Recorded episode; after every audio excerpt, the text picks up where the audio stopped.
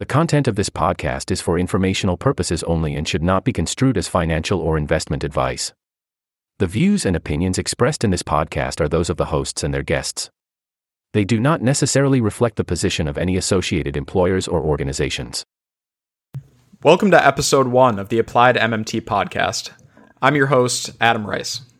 A few years ago, I started a podcast called Pocket Change. Pocket Change was focused on interviewing experts and explaining MMT basics to people who might not be familiar with the subject. If you haven't listened to it, it's a good place to start if you're not familiar with the basics of MMT. Our goals with Applied MMT are slightly different. We plan to talk about current events through an MMT lens. I'm joined by my co host, Ryan Benincasa. Ryan, it would be great if you could just give your background and why it is that you're so interested in MMT. Yeah, absolutely. And um, Adam, uh, you know, thanks for taking the the charge on this. Um, I can't believe I didn't find your podcast uh, sooner, frankly. Um, but yeah, no, excited to do this. Um, yeah, so first of all, uh, my name is Ryan Benincasa, and uh, I'm a finance professional. I work in New York City. Um, I I started my career working at a uh, a global macro hedge fund called uh, Tudor Investment, founded by Paul Tudor Jones uh, worked in a, an operations role there. Uh, and my current role is as a research analyst at a multi strategy strategy hedge fund called Phoenix Investment Advisor based in New York. And I found MMT basically, uh, you know, following the events of, of March 2020. Um, I was very confused with uh, what was happening. And I wanted to understand the sort of the guts of the financial system better because everything I had been taught up to that point uh, was framed around this idea of uh, what what we might call the the loanable funds theory of banking, and you know the the, the business model of banking of banks is to uh, take deposits, take in deposits, and then lend them out uh, as a, and as serving as uh, somewhat of an intermediary. And so here I was, it's March 2020, and the whole world is, you know, you got the coronavirus and financial markets are in a panic and there's all sorts of all sorts of problems.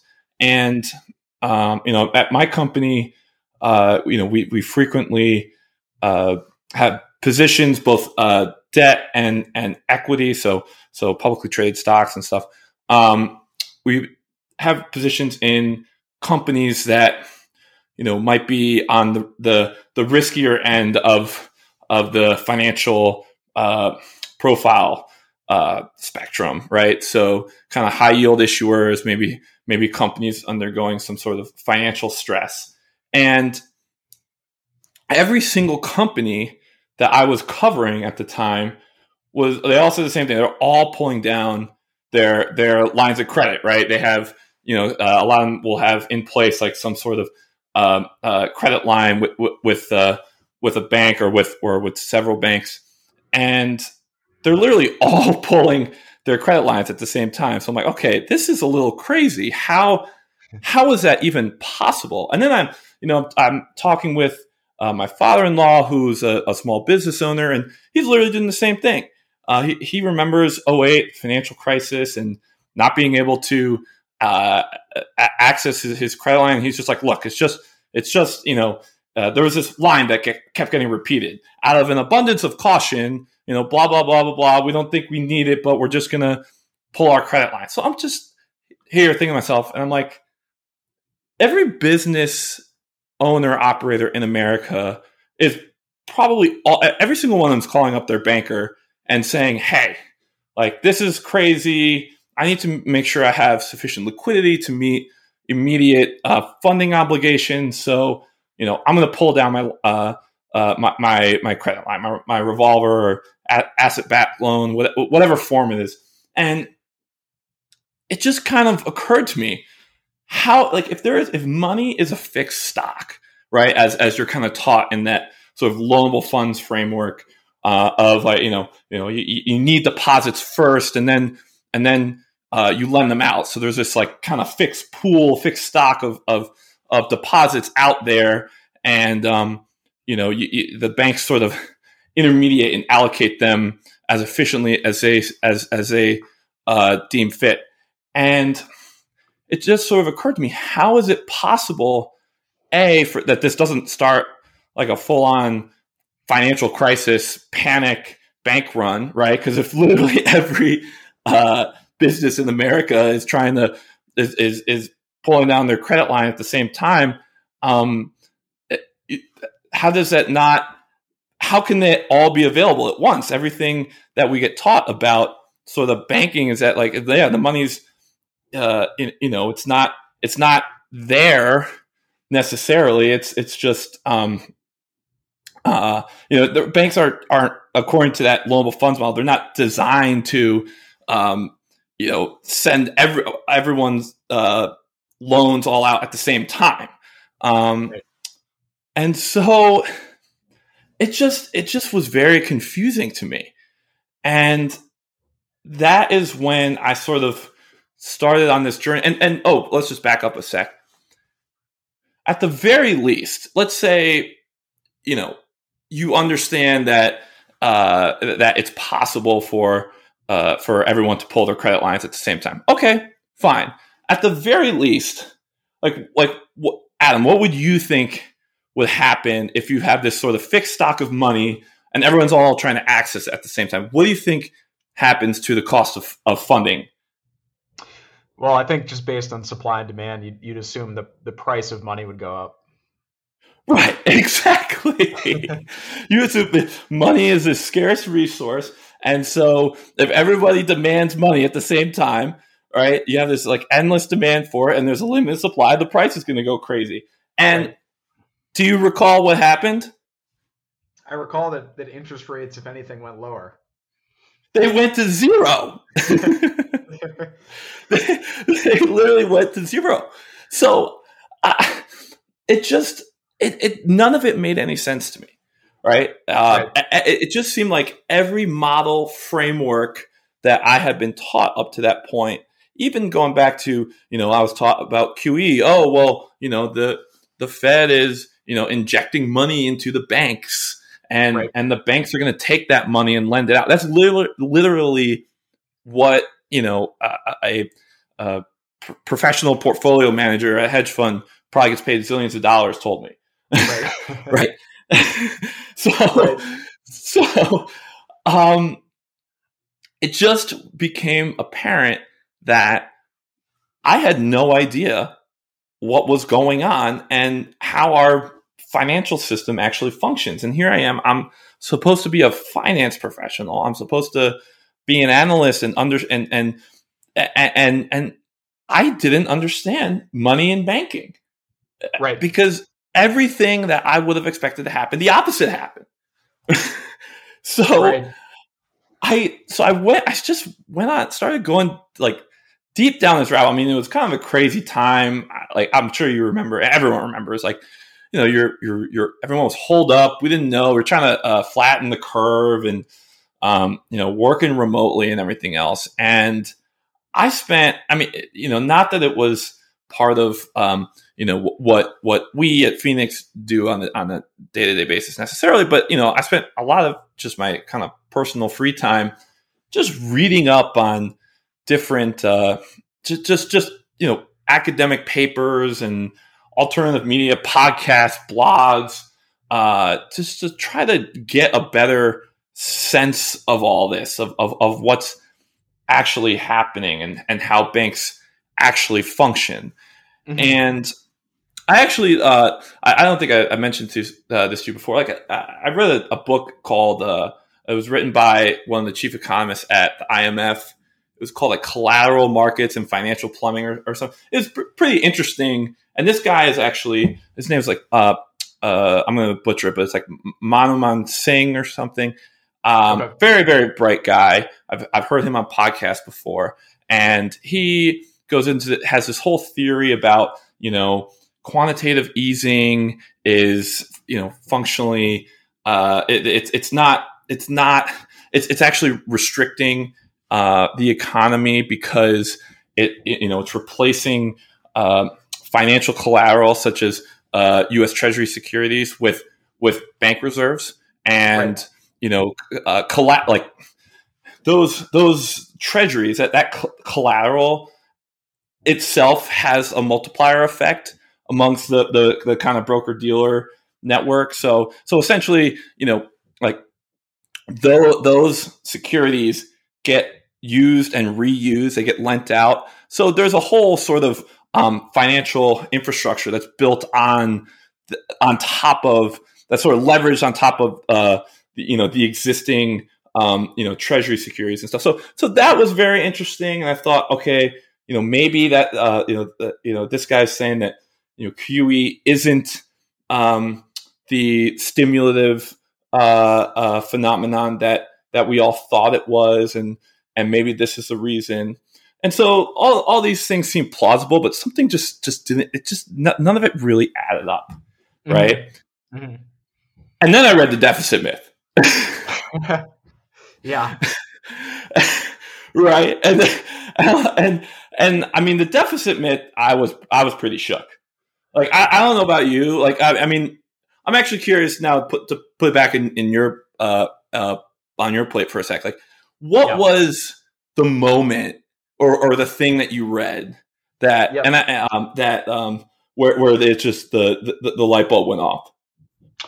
Yeah, that's a good question. So I kind of, you know, I, I found MMT kind of through a different way. Um, it was back, it was when I was working in venture investing and we were exploring a lot of, you know, the new stuff that was going on in fintech.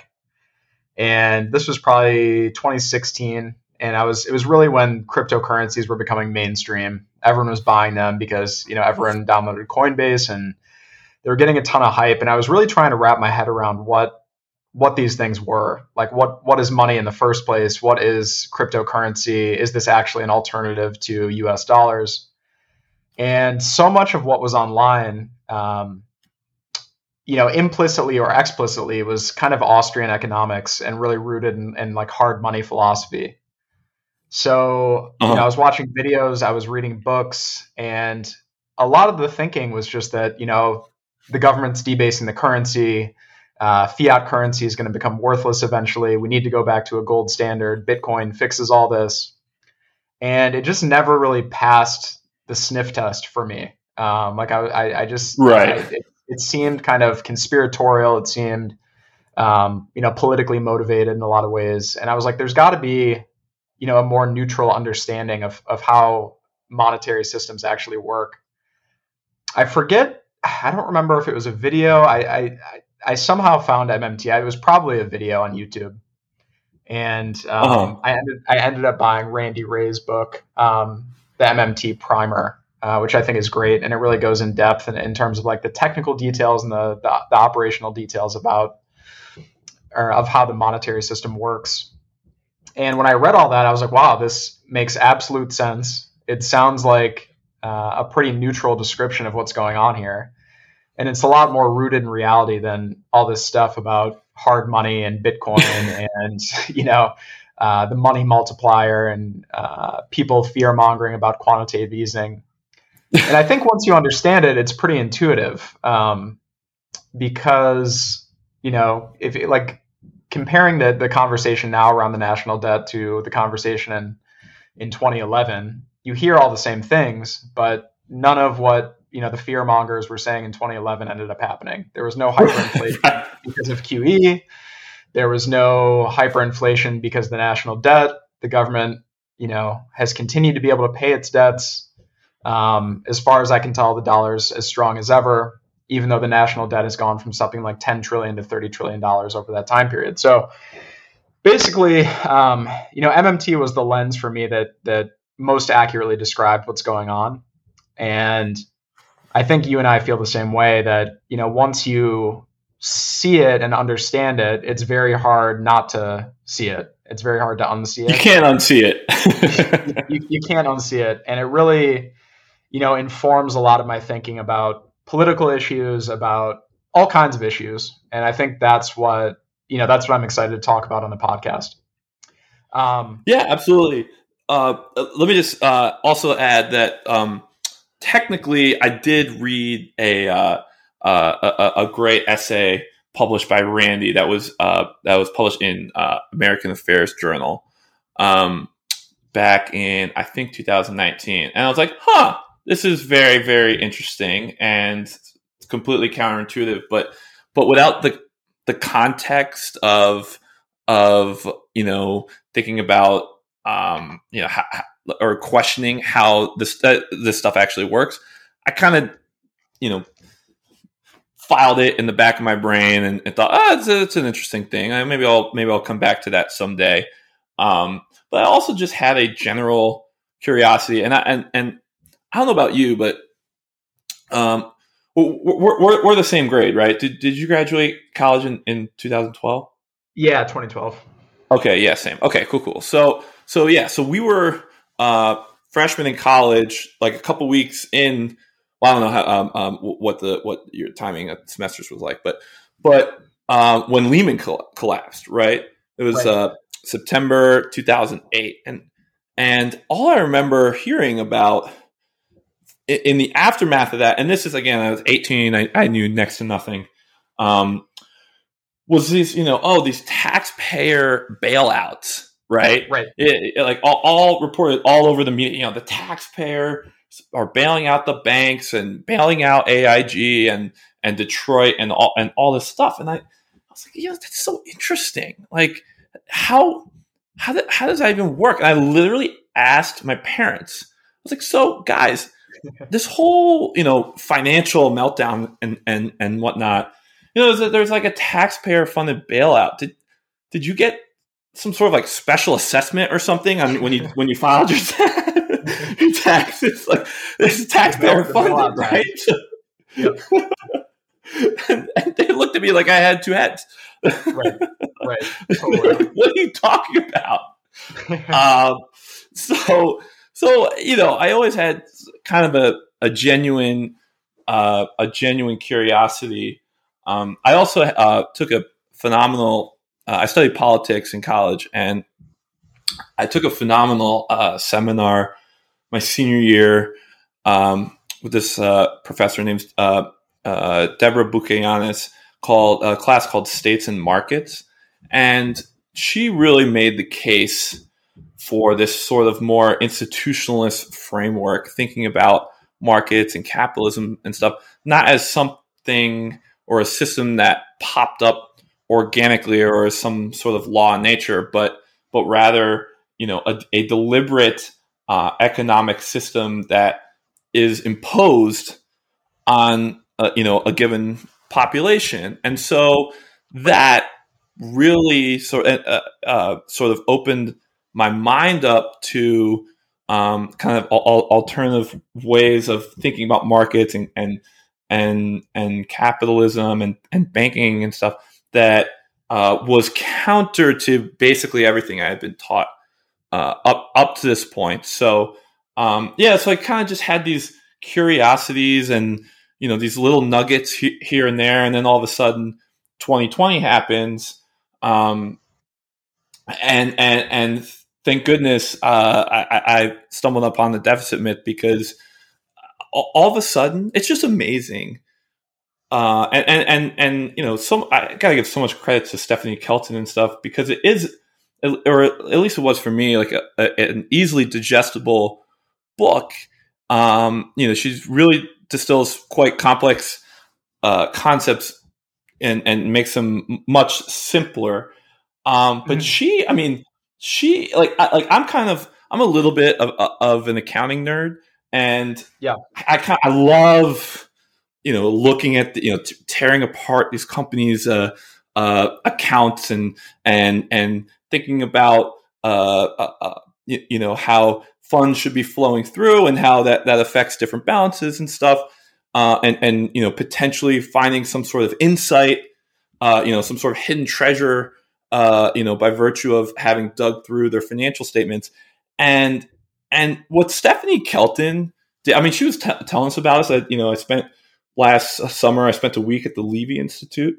Um, uh, up at uh, Bard College in, in, in, Hudson Valley outside New York City. and uh, Stephanie Kelton, among among uh, many other MMT heavyweights, were there, and she talked about how literally she spent months just just up at the Levy Institute, just just from what I can interpret, basically doing a forensic accounting analysis of of Treasury and and Fed operations, right? Like I mean, I mean, literally yeah. tore these accounts apart the way like a forensic accountant would a company, and that to me, it's it's that um, that that rigor, that analytical rigor that is uh, also what's so compelling about what they're saying because they've done their homework, you know. And whereas right. most people are, oh, no one knows. Uh, you know, QE, the base. It's just like it's like buzzword after buzzword after buzzword. It's not helpful. and and then you listen to her and and Warren Mosler and and Randy Wray and and all these guys and and and, and girls and obviously like you know Stephanie Kelton is like the one of the, the leading faces. You know, they're it's just incredible the the intellectual honesty and consistency and the rigor um, but also just thinking about it from a from a logic perspective right? Like like uh, you know, Warren Mosler says you can't you can't pay a tax in the currency that doesn't exist. Right. It's right. Like, exactly. Of course, of course you can't. It's like, what do you pay your taxes? Well, I pay them in dollars. Well, where do the dollars come from? Uh, I don't know. Uh, I guess they come from the government. Yeah, literally, a dollar bill gets printed at the Bureau of Engraving and Printing, and it's it, it's legally issued by the Federal Reserve. Right. You cannot right. pay taxes in that unless it gets issued first. It's just simple right. logic. So totally. Anyway, I've kind of been r- r- ranting for a while, but that's what's so. But that's also what's so exciting. What's so exciting about this, and, and part of the reason I wanted to come on, you know, and, and do this podcast with you is is to, uh, you know, help uh, get these these views out there, help maybe with some new framings and stuff, and also just kind of discuss like I I haven't been so optimistic about things in the direction of our country in a long time, and part of it is because it, it has been enabled by this understanding of MMT and and public finance and, and how these things actually work and, and recognizing that it's all really just it all comes down to political choices and real resources. So that yep. is so much more optimistic. um, uh, it, like it creates such a more optimistic uh, outlook for this country and you know for the the legacy and the world that you leave uh, for your kids and stuff than this sort of nihilistic uh, doomsday kind of oh the debt is that we can never pay it back uh, yep. uh, you know, why even try? You know, right. we, we, the right. government has all these off-balance sheet liabilities that will never pay back, and and our our children are going to be slaves to to, to China because China, it's it's like, oh my gosh, like, yeah, it's all it's it's all wrong. yeah, totally, totally, and I think you know that that's one of the reasons why I originally became so enthused by MMT because um, you know, it really opens your eyes to what's possible. Um, it might not be probable, but it opens your eyes to what's possible. And I think that that's, you know, I kind of wanted to go into why, and I know, I know you and I have loosely talked about this, but you know, the reason why I wanted to get the podcast going again, and the reason why I've kept the meetup going in New York is I, I just think it's really important that people, you know, regardless of your political persuasion, I think it's important that people understand this. Um, because totally. it's it's really the only you can't really have a, a, conversation, an honest conversation about public policy, at least, you know, the, the costs, the financial costs of public policy, unless you understand MMT, in my opinion. Um, Absolutely. And, and uh, it does, you know, I'm, I'm glad you said that it makes you optimistic. It makes me optimistic as well, because I think if more people understand this, then um, it really opens the door to improving the lives of many people, which is great. Um, you, so, yeah, you, know, what, you know what I love about? Oh, sorry. No, go ahead. Go for it. Oh, what what, what I love about this um, understanding this framework stuff is is I can look back and say, yeah, uh, you know, we we can we're going to make better public policy, et cetera, so forth. If you are uh, look, I, I I'm a I'm a card carrying capitalist. I I work at a, at a hedge fund in, in, in New York. If you're going to sit there and tell me that the um uh you know the the, the economic stimulus uh, package that was passed by both Trump and Biden were not right. ostensibly good for businesses, you're insane. right? I mean, right. if you look at if you look at growth margins, like like, I, I, I mean, it's it's remarkable uh, how I mean, new business starts, right? New business starts have exploded, uh, you know, fo- following these these big programs. So it's like it's like how you if you're you know against any of this, it's like you're anti-business, anti-capitalist, anti-American, as far as I'm concerned, right? Yeah. I mean, well, it's just, I mean, it's just amazing. And yes, like it's important to discuss public policy. absolutely, I'm excited to, to talk about that. But how about thinking about you know public policy as it as it you know helps business growth right? Yeah, yeah, hundred percent. And um, you know, for I, I, know that a lot of people will immediately go to inflation um, on the topic right. of the stimulus, but which we can cut, which I'm sure we'll talk about a lot eventually. But no, I, th- I think you're absolutely right. It's it's uh, you know once you understand MMT, um, you know what do you think is going to happen to the private sector if the government starts reducing the deficit or running balanced budgets? It would be a disaster for the private sector. And there's nothing inherently political about that. It's kind of just an, an accounting reality. That's just a statement uh, of fact. Right. It's it's the, the you know the, the private sector surplus is the, the government deficit. And if you want to start running a balanced budget or running a surplus, then you're taking away financial assets from the private sector. And I think once I don't think you have to be conservative, I don't think you have to be liberal to recognize that that's actually the case as an accounting reality. And if you understand this stuff, you can discuss public policy a lot more clearly. Um, you know, on the topic of the stimulus, it's what's crazy to me is uh, back in 2018, a lot of ec- economists were saying that you know because of the Trump tax cuts and because the deficit uh, was going to expand as a result of the Trump tax cuts, um, that the government would be limited in its ability to conduct fiscal policy in the future. And you know, what was it? About a year, a year after the tax cuts passed, a year and change after the tax cuts passed, Biden and Trump conducted some of the largest fiscal stimulus we've ever seen by far. and um, you know that's this is just another proof point for what you know what MMT says is correct. And we came out of what would have been probably the worst recession ever by far very quickly as a result of what they did. And of course, there were, you know, there were there were inflationary effects. Is that just because of quote unquote printing money? I I don't think so.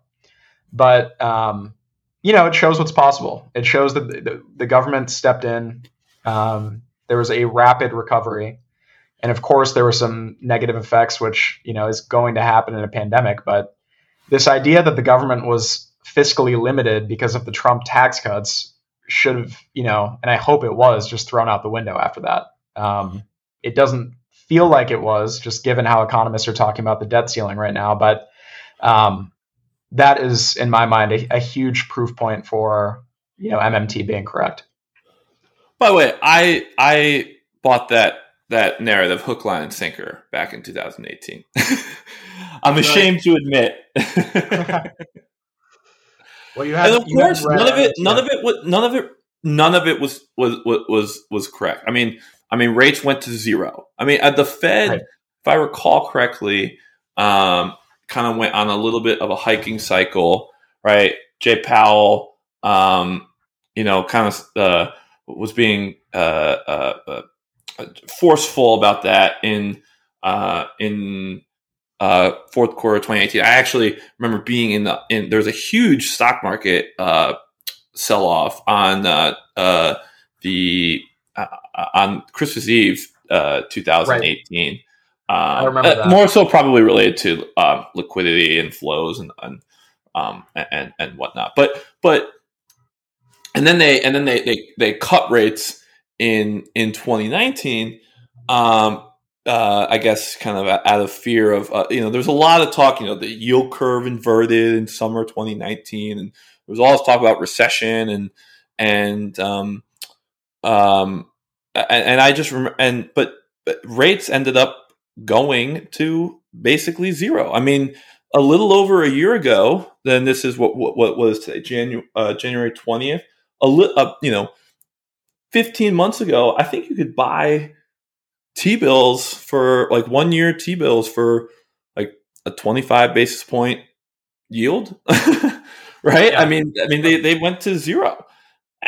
Right. None of none of what people said would happen with blowing out the deficit and stuff with the Trump tax cuts came came to be true. None of it. So right. Right. It, it's um.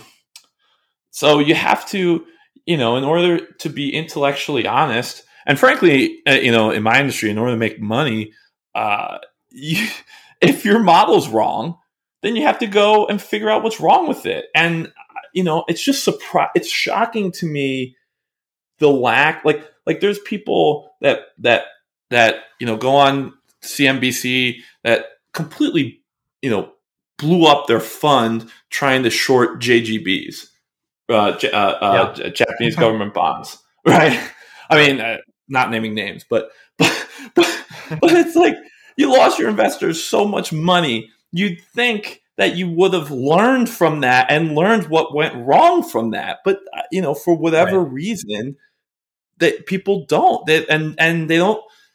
You know, they still get invited back on, on to shows and get quoted in the media. It's like this guy doesn't know what he's talking about. right. Right. Right. Um, hundred percent. Speaking of Japan, I mean, I guess uh, uh, this week, I mean, there was a lot of noise uh, coming out of Japan. I guess you know there was a lot of speculation that uh, they would uh, they they would be further raising their interest rate target, and they didn't, and that caught a lot of people by surprise. And I'm thinking to myself, reading these the accounts of all this, I'm like, yeah, well, why would they want to? Yeah. Right? Inflate they've yeah. got the lowest inflation in the world. Right. and right. the fact that and I don't know if if if this is what you want to get into now, um, this whole idea of of fighting inflation with raising rates or, and whatnot, but it's just even if even if the the MMT uh, framework for analyzing it isn't correct, which I think it is correct, but mm-hmm. but let, us like leave it. Let's just like you know, just to, to play devil's advocate for a second and say maybe it's not. It needs to be part of the conversation of this is this is potentially correct, right? Right. And you know, for those for those listening at home, what what I'm talking to, and Adam and I talk offline about this all the time, is this idea that the rate hikes, the Fed's rate hikes, are actually uh, pro cyclical and help fuel inflation uh, through two channels. And this is something that Warren Mosler has been hammering home for years. And the first is is the, just through the income, the interest income channel, right? As MMT shows us, the um, the government's debt is uh, the assets of the non-government sectors. So that includes households, uh, businesses, municipalities, and, and foreign governments. So when the Fed raises interest rates, that raises the government's interest expense and simultaneously raises the non-government's interest income. Right? It's right. it's it's uh, ostensibly uh, basic income for those with money. Right? It's it's the, right. it's the same thing as as the stimulus checks. that right. that, that created all this hoopla. and there's and, and there's so much debt out there. So it's you know you hear about the thirty trillion dollar national debt, and you know no one thinks about the interest income that that debt is is generating. Um, exactly, and it's expanded substantially. You know, it's it's tripled in the last um, ten or so years, and basically what Ryan's saying is that those bonds are sitting out somewhere in the economy. People are earning interest, or the holders of those bonds are earning interest. And when the Fed raises rates, it's raising the interest payments on the debt. And what Warren Mosler points out is that that is actually that has a, a an expansionary or stimulative effect on the economy as a whole. And it seems like that aspect of, of the rate hikes is totally ignored by, you know, mainstream economists and the mainstream media. It's completely ignored. And, you know, okay, okay, so this week, I mean, I mean so far year to date, we've seen uh, there's actually been some talk about, you know, you know, easing financial conditions, right?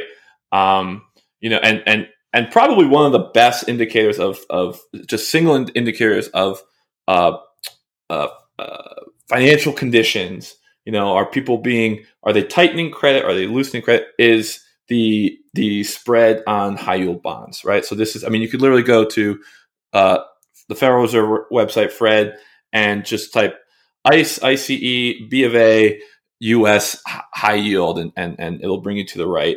Um, it, will show you a link to the to the to the right thing, and it basically just shows the interest difference between um, uh, high yield cor- corporate bonds and the risk free rate, the uh, treasuries. And you know when that spread is, higher, that indicates um, uh, sort of tightening financial conditions.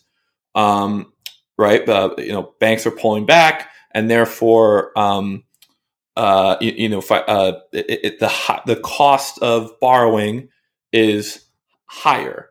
Um, and likewise, when when the spread goes down, uh, that indicates loosening, right? Things are good, people feel confident, banks are making loans.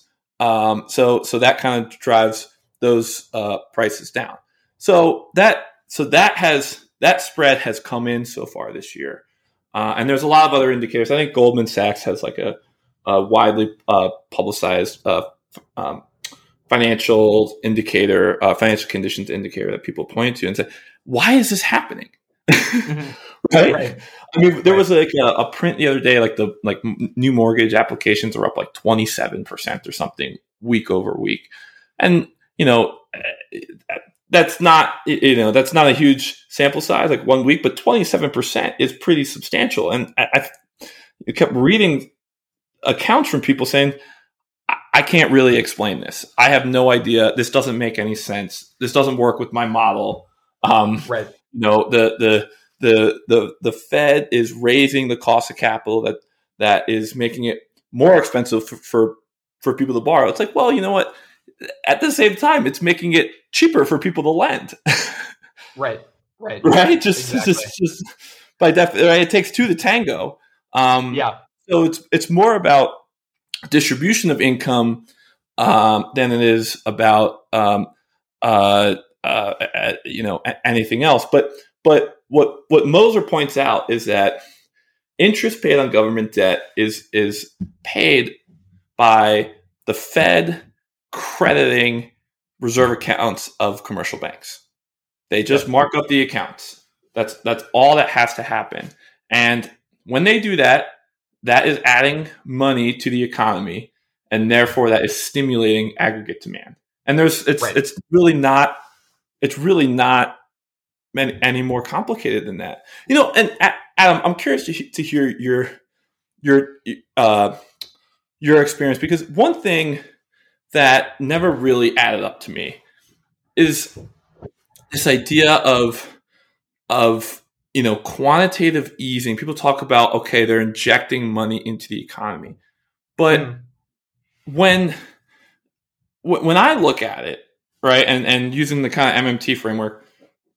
So the Fed debits the securities account of, of the of the bank and credits the reserve account.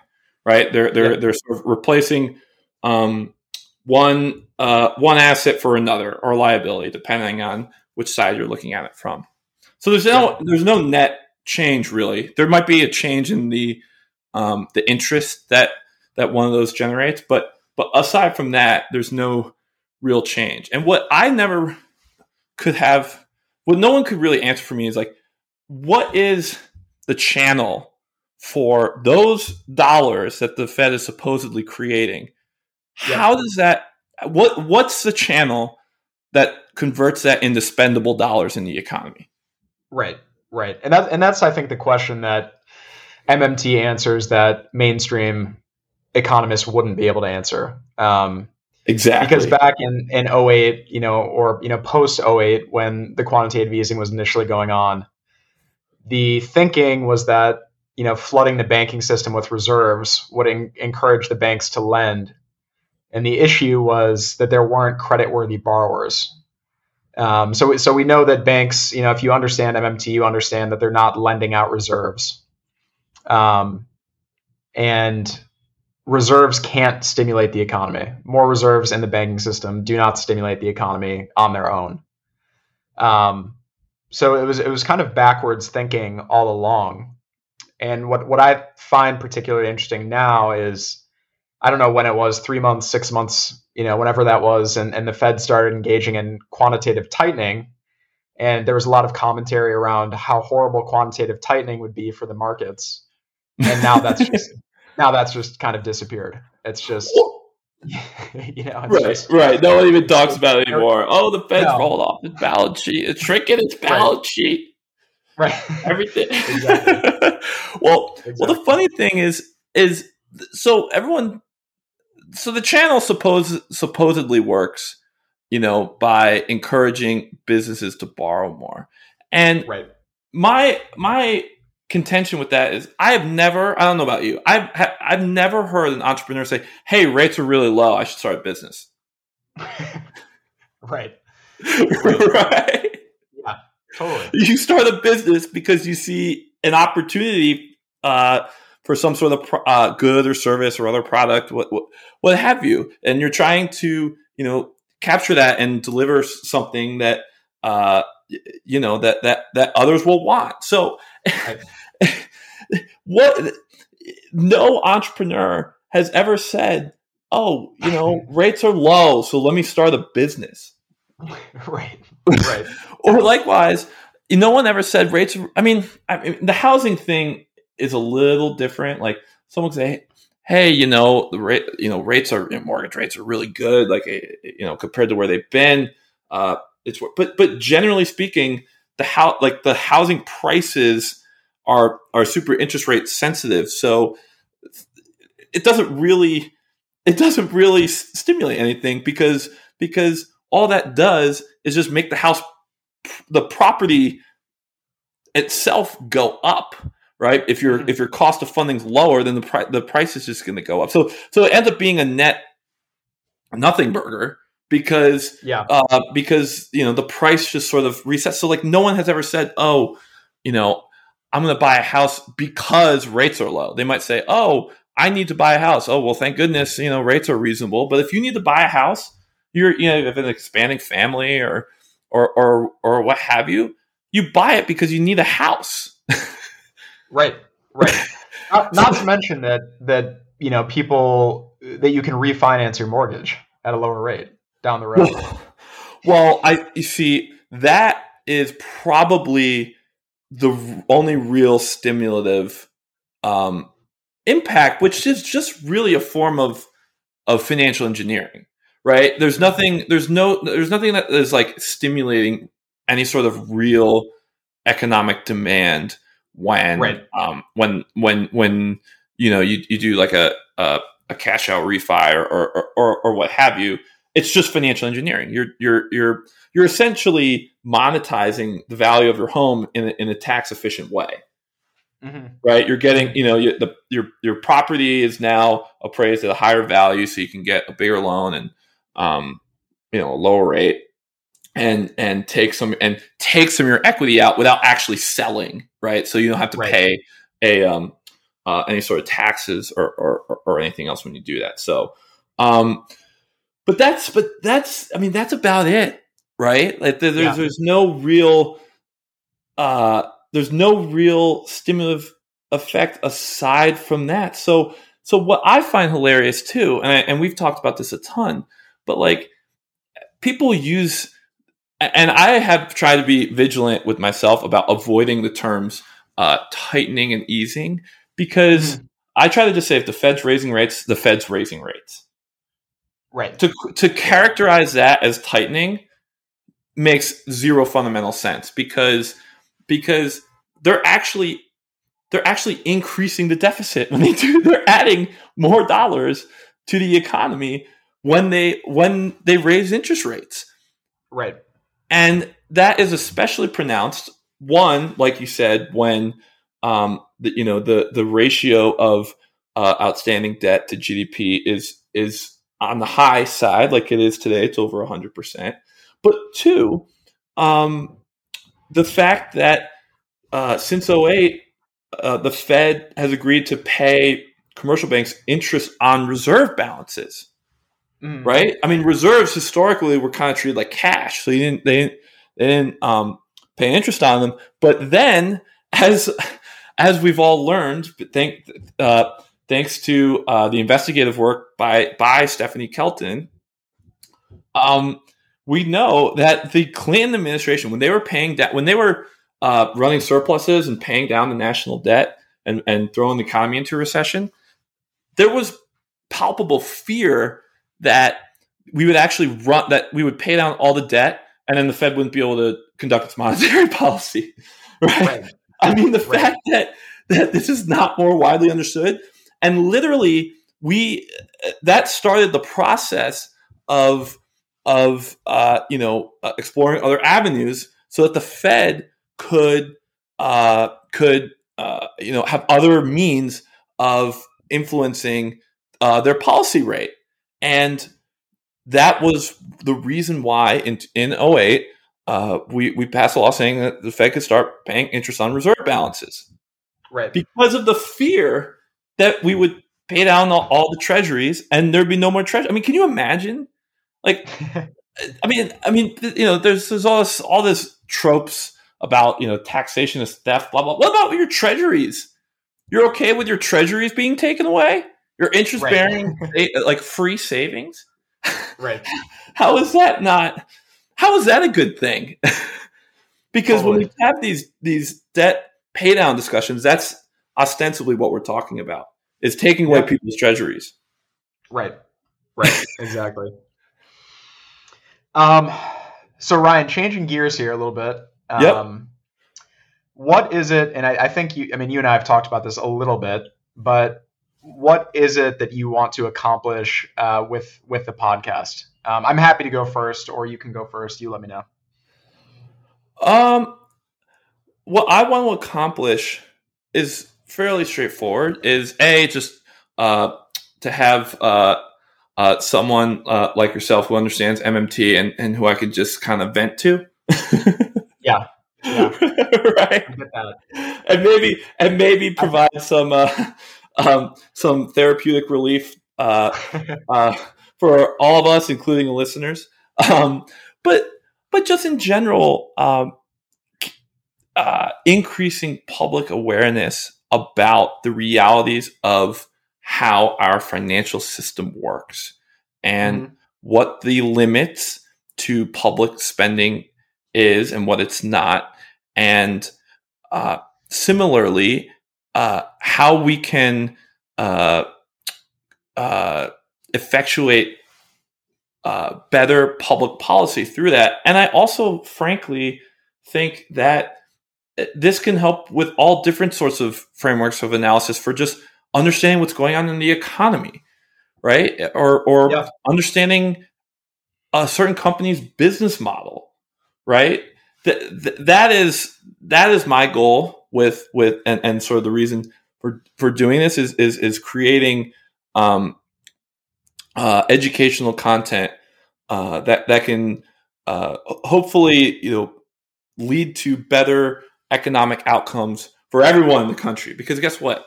If everyone is getting richer, that's good for everyone. yeah. in real yeah. in real resource terms, you know. Right. Totally. What about you? Yeah, I, I love that. I, so I would say, yes, yeah, similar on my side. Um, I, you know, I'm glad that you and I both discovered we were, uh, you know, big MMT guys, and I'm, I'm glad to have someone to talk about it with regularly because I think about it all the time. Um, but I think you know, the, the reason, you know, the reason I started the the my my previous podcast was because I just think it's super important for the public to understand this stuff. Um, and I think, you know, my last podcast, I which was called Pocket Change. If you haven't listened to it and you're kind of new to MMT, it's probably a good place to start. I interviewed a lot of the experts, um, you know, Warren Mosler, Randy Wray, um, several others. And, th- and, there are other podcasts out there that I think are great, um, similar kind of format where they interview experts.